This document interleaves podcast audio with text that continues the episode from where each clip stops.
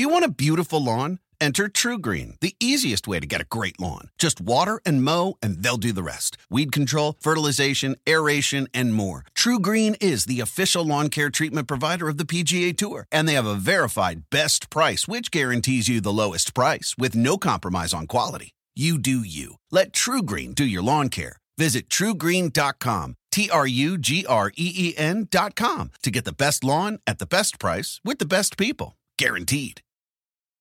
Whether you're a morning person or a bedtime procrastinator, everyone deserves a mattress that works for their style. And you'll find the best mattress for you at Ashley. The new Tempur-Adapt collection at Ashley brings you one of a kind body conforming technology, making every sleep tailored to be your best. The collection also features cool to the touch covers and motion absorption to help minimize sleep disruptions from partners, pets, or kids. Shop the all new Tempur-Adapt collection at Ashley in store or online at ashley.com. Ashley, for the love of home.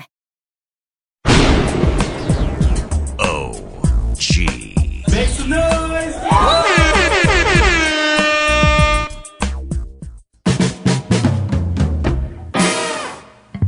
How you doing, everyone? I'm Russ Salzberg, and I want you all to listen up and get a load of this. This year, we celebrate two miracles. One, the Miracle Mets' amazing World Series victory back in 1969, and two, the miracle of Ed Kranepool. A Met for 18 seasons, Eddie is able to be with us today thanks to receiving a new kidney less than two months ago. And you'll hear all about those two miracles from Eddie himself. So, like I said, listen up because you're really going to want to get a load of this. All right, folks. He played 18 seasons for the Mets. He played in 1,853 games, both Mets records. He is a member of the Mets Hall of Fame. He is New York born and bred. So, without further ado, as I said, here he is, steady Eddie Kranepool. Ed, thanks so much for joining me today. Thanks very much, Russ. It's a pleasure. We've had a long weekend in New York, and it's been a lot of fun for us. Well, you know what, my friend? Before getting to the miracle of 1969, let's, because I think it's really more important, let's talk about the miracle of 2019. You receive a kidney transplant less than two months ago, I think of May 7th. So, first things first, how the hell are you feeling? I'm feeling great, and I tell you what, it was the second miracle. Obviously, '69 was number one, and uh, this year was was a miracle. It took us over two years to to find a donor, and we did. And uh, I'm feeling very good seven weeks after the fact, and uh, you know I appreciate uh, all the prayers and thoughts of, of the fans out there that supported us, and it finally came through. When did your kidney problems start? You said you be, you're on the list now for, for two years. That's that's a pretty long wait. But when did all your kidney problems start? How long have you been were you suffering with it? Well, it's a couple of years, and once they find out that uh, you know the numbers are going down, uh, you know it looks like you're going to have dialysis. But that's all all due to the fact that I've been a diabetic for 40 years, so it's a progressive uh, change. And as you're checking yourself each year, you know you can see different things happening, different uh, parts of your body kind of, you know, getting taken advantage of by the diabetes. You know, so uh, we've been struggling with it, but uh, we fortunately uh, we avoided dialysis, and uh, the doctor, Dr. Darris, out at Stony Brook, did a wonderful job. And seven weeks after the fact, I was able to attend the miracle of '69 at the ballpark, and uh, was able to see my teammates and friends, and we had a great time. And, and, to give the speech, you know, they gave it to you. It, it really was quite moving. But you know, really, Ed, not because you're here, and I'm not patronizing you, but you might be the very best example, and I mean this sincerely, the best example of just how important organ donation is because your your story is truly remarkable. You know, you know, I, I, I did some homework on it. What the lady you got, you got a, a lady by the name of Debbie Barbieri. She wanted to give you her kidney, uh, uh, wanted to give her kidney to her husband. That's correct. But- but- That's but- correct. but- there, right, there but- were four people, Russ, Yes. involved in it. Uh, I had an organ donor uh, who was a, a, a uh, an officer uh, in the police force, you know, and and uh, he was donating an organ, and uh, Debbie wanted to give her husband an organ. He was she was not a match for him. She happens to be a, the same kind of blood type as I am, AB, which we're universal receivers. We can receive from anybody. That's not a problem. But as far as donating, we can't donate our organs because it has to match up to the other people, and they can't accept it. So our husband was on dialysis for about three and a half years and was suffering. She wanted to give an organ. It wasn't a match. So unfortunately, they were disappointed. And, and then uh, my doctor put together a group, the group, and said to uh, Debbie, you know, we have someone that's a perfect match for you, who happens to be Ed, Ed, AB, and it's Ed Kranepool. Uh, would you give the kidney to Ed, and his donor will give your husband the kidney because they were a match.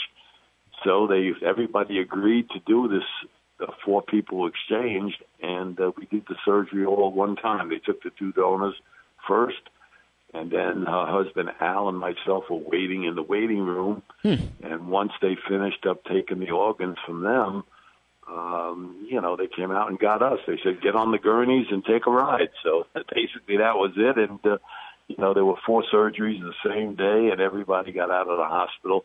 Uh, Debbie was the strongest of the whole group. She she left on Friday. We all left on Saturday. I was the last one to leave. Well, I, I, I to to watch you, uh, you know, it, like I'm watching you on on Saturday at you know the ceremony at Citi Field, and and there you are walking up to, to the lectern to, to to you know give you a little speech, and I'm saying, think about this. Less than two months ago, this Right. man had a a kidney transplant, but but also the amazing story. And I want to give some people credit because, folks, believe me, listening to Ed, I mean, he you told me Eddie how important organ donation is.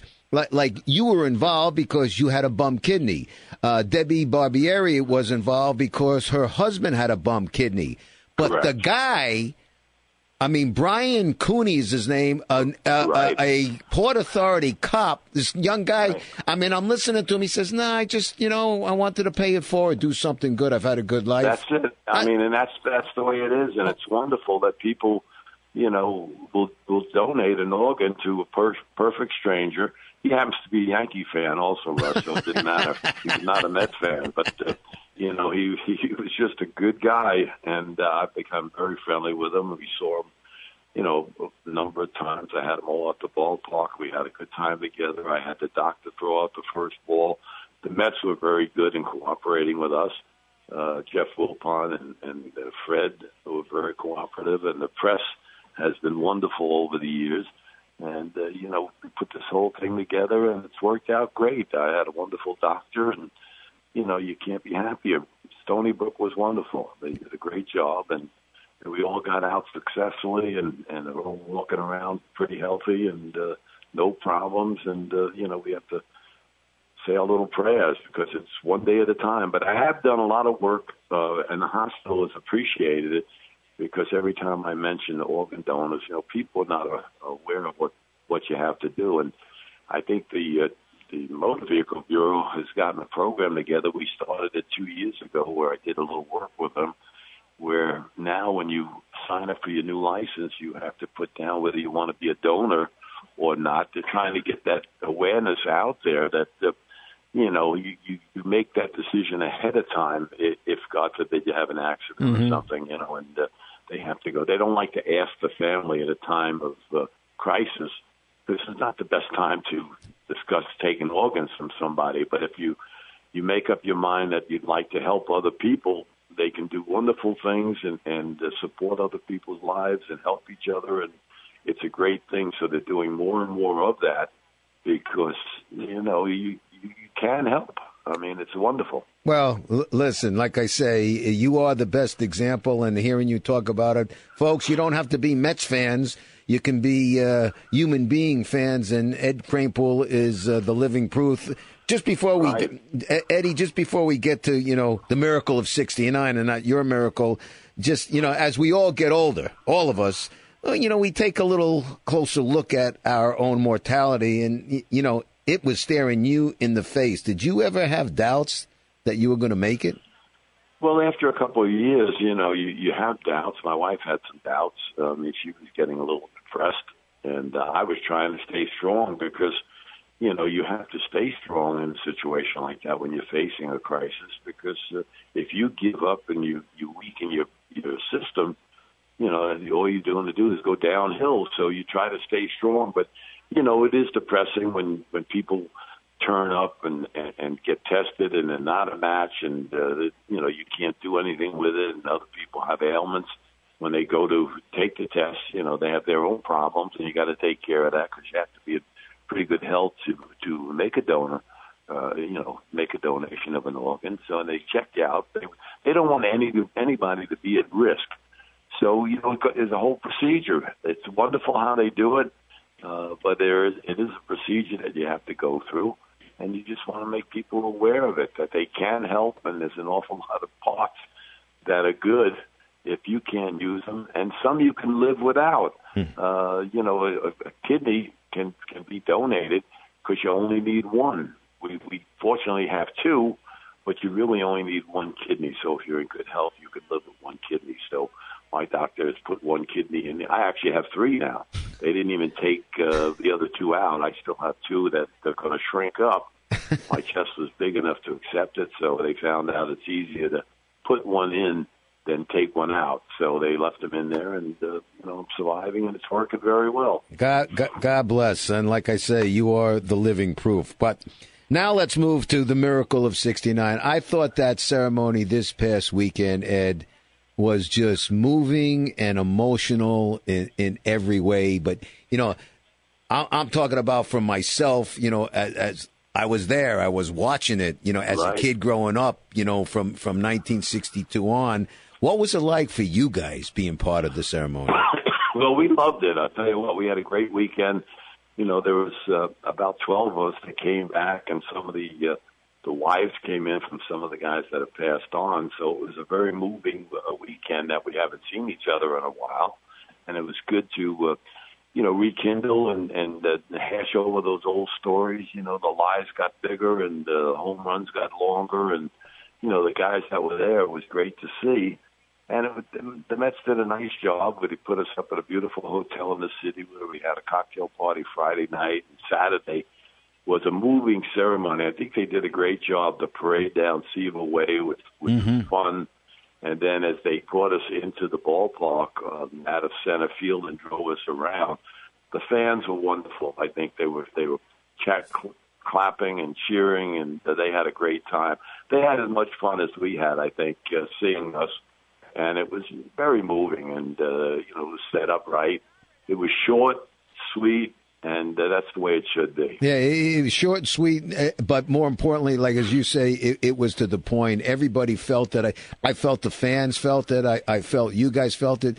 Uh, w- one of the, you know, there was so many little things, and of course, when, you walked up, uh, you know, especially knowing you and then knowing that I'm going to talk to you today, it was emotional. But you know what got me watching?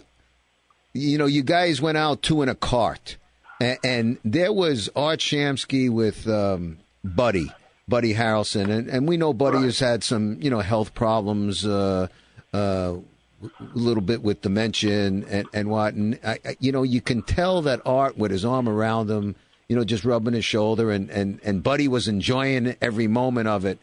I thought that was a tremendous, tremendous moment.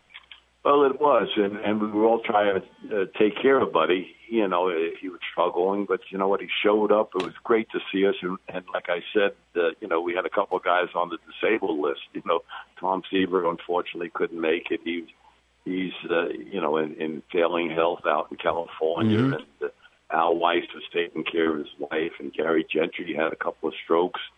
You know, hmm. he's in a rehab center, so you know, not everybody could be there and uh, we would have loved to have seen him. But uh, you know what? We're all about the same age. Some guys are a little older, you know, but uh, you know we're all getting up there. So this this is probably the last hurrah that we're going to get together as a group. Well, I, I'll tell you. Earlier today, I had a chance to sit and talk a little bit with Ron Swoboda because I, I, I tape my podcast here, recorded from WABC Radio, uh, where I do work for, and and he was a guest uh, on with Bernie and Sid this morning. So we were talking, you know, a bit, and he, Ron came out with the line, you know, that the late Freddie Shero, uh, uh, who was, you know, head coach of the Philadelphia Flyers, and it was the game before they were going to win the Stanley Cup that he apparently um, Ronnie uh, told me this. He wrote on a blackboard, "You win this, we walk together forever." And, And bo- I think he's right. Yeah, he's, he's man. 100% correct. 69 was so memorable. People will not let you forget, you know, that uh, that World Series. I mean, it seems like everyone was there.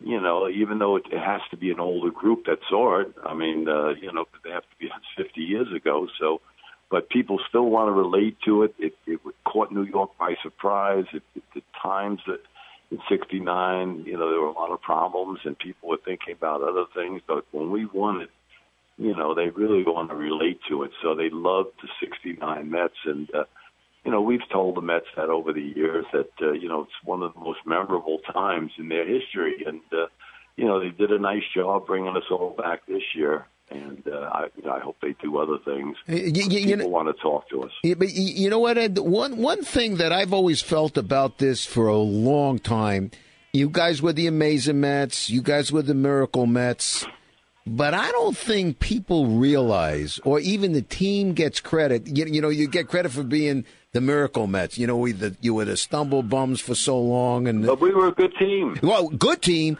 you, you won. That's my, my my point. You won a hundred games. Right. I, I You're think. supposed to win. Yeah, I- You're supposed to win when you when you win a 100 games. And and the thing that the Mets had, we had good defense and great pitching. Okay, and if if you look at it, we were a team. You know, we were 25 guys that all contributed under Gil Hodges, and and it, it really showed itself in the playoffs because the unfortunately the pitching staff went south. They weren't there in the playoffs. We beat the Atlanta Braves, who was a pretty good hitting team. When you look at that roster they had, Three games to know, none. and, and we beat them three games in a row, but we scored a lot of runs. The left-handers played that game and and, and outscored, you know, Henry Aaron and Orlando Cepeda and that whole crew, who they all were hitting 40 home runs. We didn't have anybody hit 40 home runs, but we outscored them. So we scored a lot of runs. Unfortunately, the pitchers were, didn't show up. They came back in the World Series, and I think in the five-game series against Baltimore, the pitching came back and only gave up nine runs. So they came back. But the left-handers who won the playoffs three games to nothing didn't play until the third game. Hmm. Gil Hodges believed in platooning, and we had to sit down and watch two games down in Baltimore. We lose the first game, and if Jerry Koosman does not not come back strong in the second game and pitch a great game, we tie up the series. You never know. But the third game, we knock out Jim Palmer, score six or seven runs, and we go on to sweep the you know Baltimore Orioles. We were a good team, so everybody contributed. You can look around and you can see that 25 guys contributed, and that's why the Mets were so good. Yeah, it, it it really did seem that, that that's why I'm saying the team didn't didn't get enough credit for being a great team because you, you personified what a team was. Like it just seemed like there was a different guy doing Every it every game. Yeah, That's correct, and that was that was because of how Gil handled the situation. You know, he, he, he convinced us that platooning was the best in the best interest of our organization. The players didn't like that. There's not a player around that wants to be platooned because it affects your stati- statistics. Mm-hmm. You know, you, you you can't produce as much when you only get 300 at bats. It's not the same with getting 600 at bats. So your your numbers are not that good. But you know what? He convinced us, and and, and we knew our role. We knew when we were going to play. There were no surprises, and he stuck to it. And right away, he could have stayed with the left-handed lineup. When you score seven runs a game, why stop? Start the World Series with those guys. But he said no. Bring the right-handers in. And, you know, they didn't score as many runs as we did because I think the left-handed hitting ball club was better. Hmm. But the thing is, they scored a couple of runs, and, and everyone contributed, and it was great. Oh, well, and, and, you know, we would have won more pennants. If Gil Hodges stays alive, we would have won more pennants. The Mets would have been, I think, a dynasty because when you look at that staff, you had Seaver, Koosman, Gary Gentry had a great arm, and we had that other kid that came into his own in the World Series, Nolan Ryan. yeah. I mean, he didn't pitch a whole lot, but when he did pitch, I mean, there was a pretty good outfielder on Baltimore. That I'll tell you what, to this day, he's probably having nightmares of that strikeout when Nolan threw a curveball on three and two, and he struck out Paul Blair. He froze him at the plate. He, his legs must have quivered, you know. And you don't forget those things. And Nolan went on to have such a great career, you know, in another organization where he got a chance to Yeah. pitch on a regular rotation and became the star that we knew his arm was there. We knew he had, you know, the ability. It was a matter of putting it all together. I mean, nobody could throw, throw harder than him. He never had a sore arm. He was a, a, a, a magician out there. Hmm. He threw 200 pitches a game. Today, that's unheard of. 80 pitches, and they're coming out. Yeah. You know. Uh, you, you know, I, I, Jerry Grote, again, we're talking about, um, you know, a different guy every game. I heard Jerry Grote say something on Saturday that he had a grand total of six homers in 1969. Six. Four of them came after August 15th, and all of them, all four, were walk-off home runs. Right. He he had a good stretch coming down the end, but he was the best defensive catcher in baseball, bar none. Johnny Bench was a great player. He's a Hall of Famer. Grote was a better catcher than all of them. Really? You really you believe that? I really believe it. I mean, you know, offensively, of course, Johnny Bench was a star. No question about it. He hit 35, 40 home runs and was a good catcher. Grote was a great catcher, blocked the ball better than anybody I've ever seen, and, you know, was really aggressive. And he was great. I mean, so our guys could really play.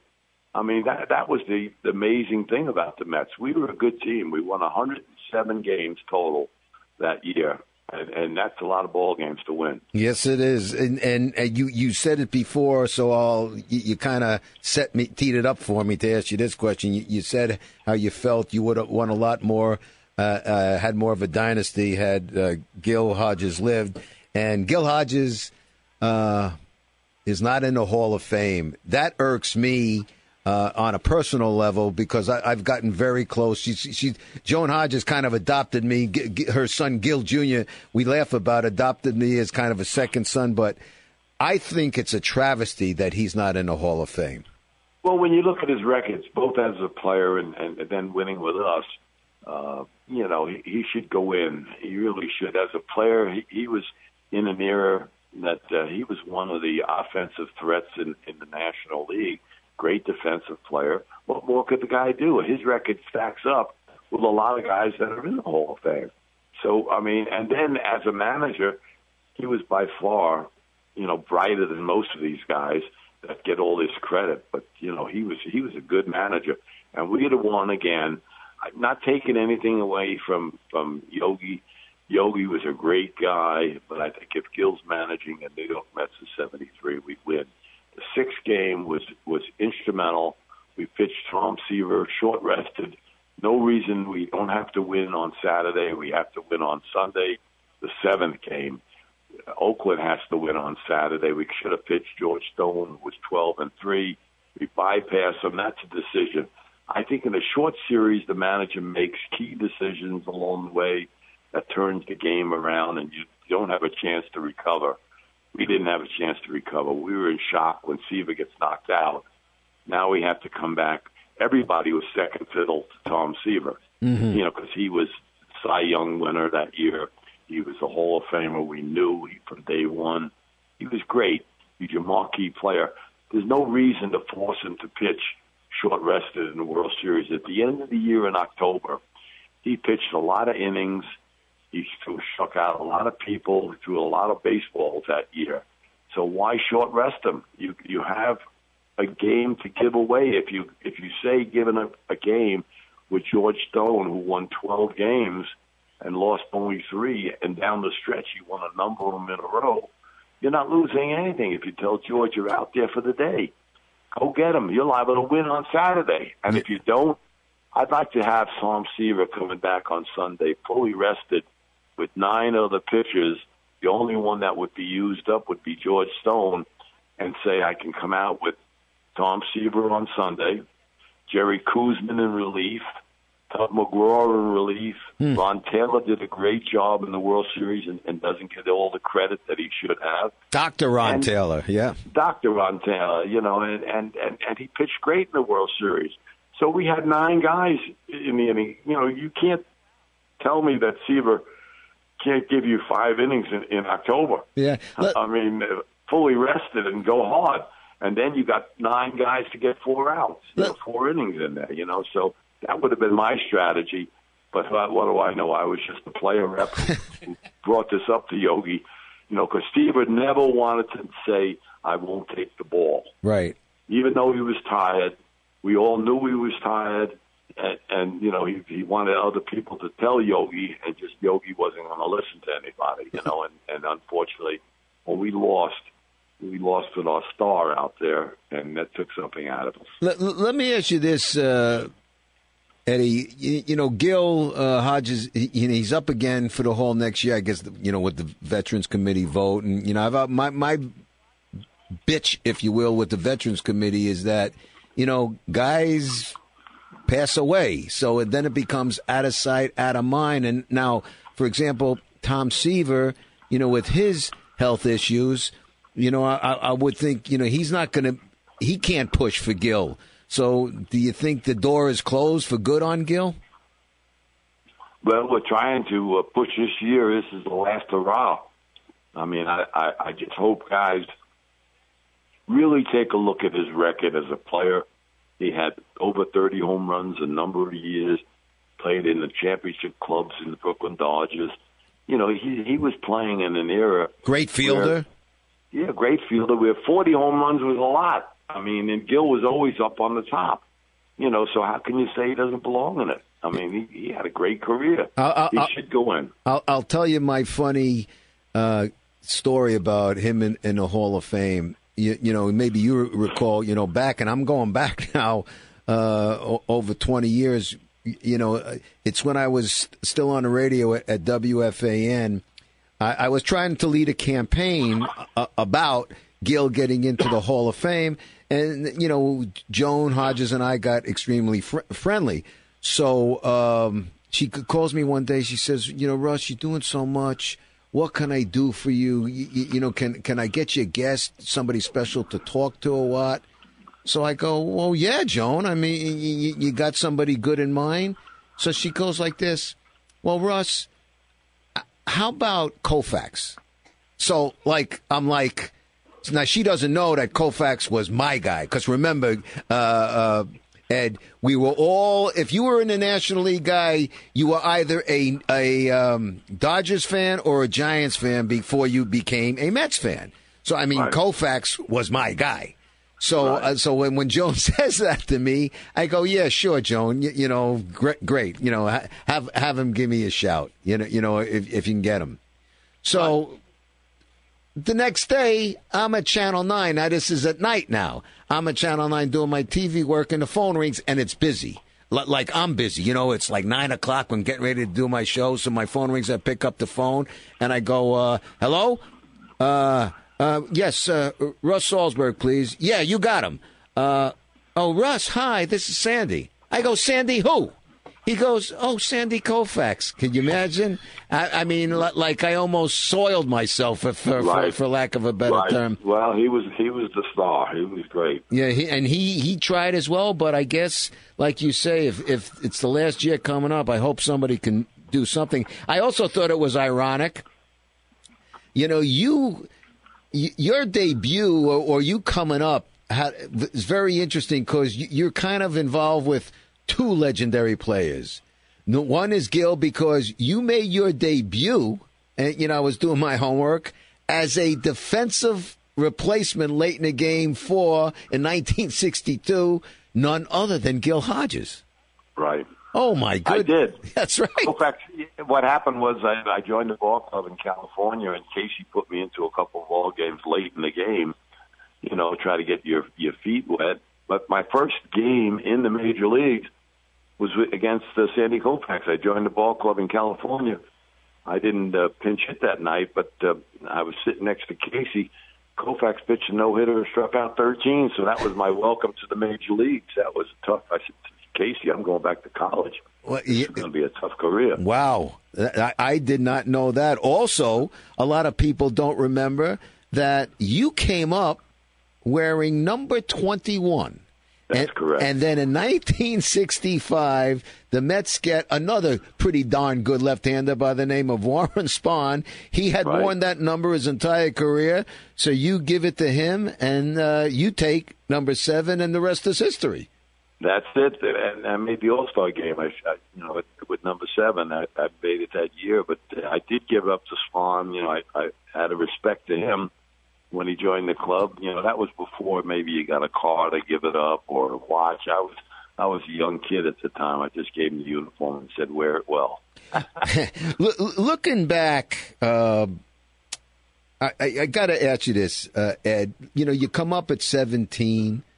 Um, and, and in fairness to you, uh, because I noticed before you got brought up, you were, you batted 301 combined at three different levels in the minor league. So so you you were doing okay, but looking back, like everybody wants to play and everybody thinks they're good and they should be up there, but looking back, do you think a few more years in the minors? You, you know, listen, you were a homegrown kid from Mon- James Monroe High School in the Bronx. They needed that. Do you think it would have been better for you to had if you had stayed in the minors uh, and you know not been up against the big boys for the first couple of years?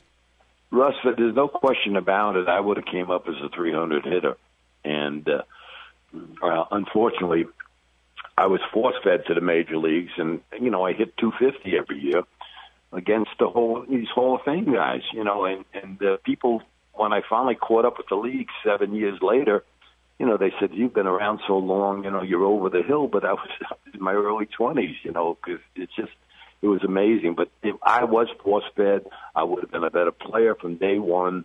No question about it. One player is not going to lead a ball club anywhere. One player is not good enough. You need a number of players added to the roster so you can fill it out and, and you have strength in numbers. So once uh, Rusty Staub came back and Dave Kingman was added to the ball club, you know, some of the better hitters, Cleon Jones and stuff like that. Well, then I hit 300, 323. I mean, I led the league in pinch hitting five years in a row. Hit over 400. I set an all-time record as a pinch hitter. I was 17 for 35. I mean, unheard of. Yeah. I mean, but I was I was matured enough. At 17, my first roommate was Frank Thomas, and he, he was such a sweet guy who tried to help me. But we have nothing in common Sure. socially after the game ends. So I w- it was very tough on the road. It, you know, you had nobody to pal out with, and uh, it was very frustrating. I'd have been better off in the minors because every place I played in the minors, basically I hit 300 you know, and, and did well down there because now you're playing against your own peers and you could produce. But not too many guys are going to make a living against Andy Koufax and Juan Marichal and, you know, Drysdale, especially when they're 17 years of age. Yeah. You know, they love to see us up there because I was overly aggressive as a young player and not matured enough to know the strike zone and know the hitting zone. There's a difference. I know the strike zone, Right. but my hitting zone, I like certain balls. Later on, you wind up getting an idea. You take certain pitches because when I swung the bat, I hit the ball. Now that works against you because the pitcher could pitch a ball a little bit out of the strike zone, a little bit out away from you. You swing at it, you hit a ground ball to short, you hit a ground ball to second. I didn't miss anything. So I didn't strike out 200 times like the current players, so swinging up and striking out a lot. I so I hit the ball, and it worked against me because every time I swung, I hit. Now I should have waited. Maybe two pitches later, a guy would have made a mistake in my hitting zone, and I would have got a base hit. But that's maturity, and you learn that later on in life. Well, I'll, I'll tell you what, my friend. You, you know, 18 seasons in the big leagues, all with one team. In this day and age, it's certainly unheard of. And, and 1,853 games, pretty darn good. But I'm, I'm going to gear away, just step away from baseball for a second and talk basketball because from I spoke to somebody who played against you. He, he went to DeWitt Clinton and you went to James Monroe, and he told me you had a pretty good shot. And that guy, I don't know if you remember him, that little guy who's not much bigger than me, and I'm all of five seven. a guy by the name of Willie Worsley. You Oh yeah, good player up in Clinton. Who good, Yeah, good, yeah. pl- played on the Texas Western team that knocked Yeah. off UCLA. You know, the first team that had five blacks. He said to me, he said he, he took a jump shot over you and something, or he made it. He says, but uh, that, Eddie Kranepool was a pretty darn good basketball player. You're not he- kidding. he- I'll tell you what. Clinton was at seven thousand boys. I think you know Monroe only had twenty five hundred in their graduating class. Right. know. But I love basketball. The, the center at Texas Western was a guy by the name of Nevil Shed. that's right. Uh, He was six foot nine. He guarded me in high school, you know, and and uh, I averaged twenty three points a game my last year in high school. I was I was honorable mention All City. It was great. Monroe was not noted for basketball. We were noted for baseball. But my coach Sam Talkov was a great uh, college player, and he taught me the fundamentals of basketball, and I loved it. And uh, you know, kept me in shape, and uh, you know, I played it, and I really had a good jump shot. But Nevil wanted to take me under the basket. He, he kept trying to convince me to go underneath. I said, "When you're six foot nine or ten, whatever he was," I said, "You think I'm crazy? I'm only six three and a half. There's no way." So I stayed outside and was shooting jump shots and scored twenty some odd points against him. And then I see him in college at at uh, Texas Western, Western. and uh, they win the championship. And that made me proud that I was able to hold my own against those guys. Yeah, no. I, I, eh, let, let me ask you a question, Ed. I, I mean, uh, y- y- you know, baseball scholarships were a lot bigger, a lot bigger today than they were, I think, back then. Was there any thought of you not going into the pros and and, and uh, going to college? Well, I, you know, you you thought of it, but uh, you know what? Baseball was my number one love, and I knew all the scouts were watching me from my sophomore year in high school. So I, I had more scouts in the stands than I did uh, fans. You know, baseball was not a big draw in high school, so I, I kind of guessed I was going to play baseball. The Mets were following me all through my career in high school. So Bubber Jonnard and Johnny Murphy, who was our vice president, watched me, and, and they kind of convinced me I was going to sign. And uh, but I did have scholarships for basketball. Even I had basketball scholarships, and I, I knew I could apply for baseball scholarships. That was not a problem because everybody knew my name uh, from the New York area. So you know, a scholarship for baseball would have been easy. But I was surprised that I had a number of basketball scholarships. So I knew college was in the background, but my love was baseball. And, and two days after graduating high school, I signed a contract with the Mets, and I was on my way to California. And and tell us about you know uh, the huge bonus that you got for signing. What was it back then?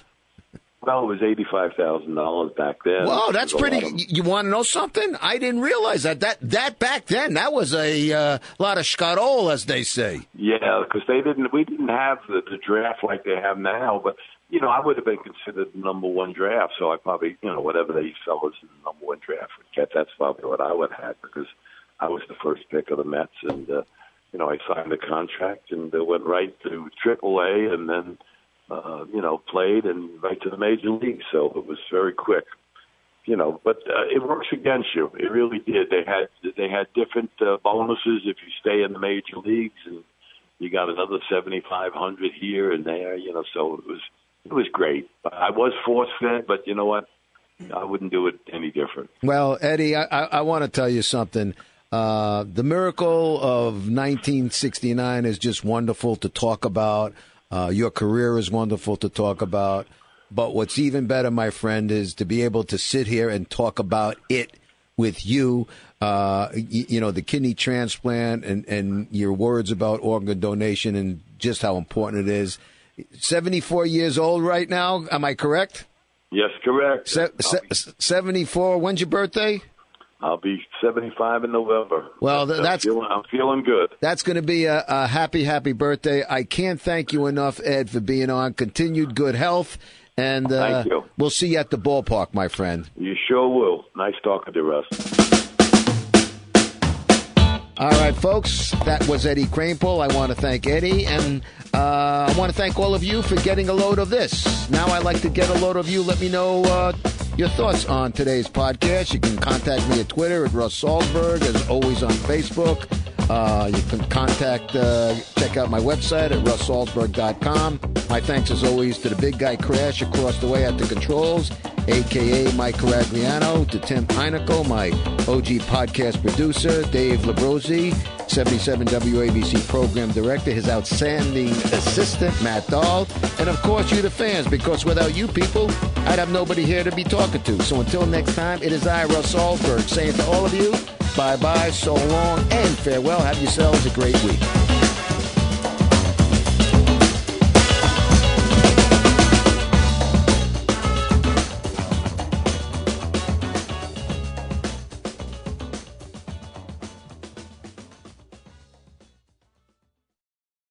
Whether you're a morning person or a bedtime procrastinator, everyone deserves a mattress that works for their style. And you'll find the best mattress for you at Ashley. The new Tempur-Adapt collection at Ashley brings you one-of-a-kind body-conforming technology, making every sleep tailored to be your best. The collection also features cool-to-the-touch covers and motion absorption to help minimize sleep disruptions from partners, pets, or kids. Shop the all-new Tempur-Adapt collection at Ashley in-store or online at ashley.com. Ashley, for the love of home. You know, when you're listening to a true crime story that has an unbelievable plot twist that makes you stop in your tracks? That's what our podcast, People Are the Worst, brings you with each episode. I'm Rachel. And I'm Rebecca. We're identical twins who love true crime cases that make you say, didn't see that coming, and we hate the people responsible for them. Listen to People Are the Worst now on Apple, Spotify, or wherever you get your podcasts.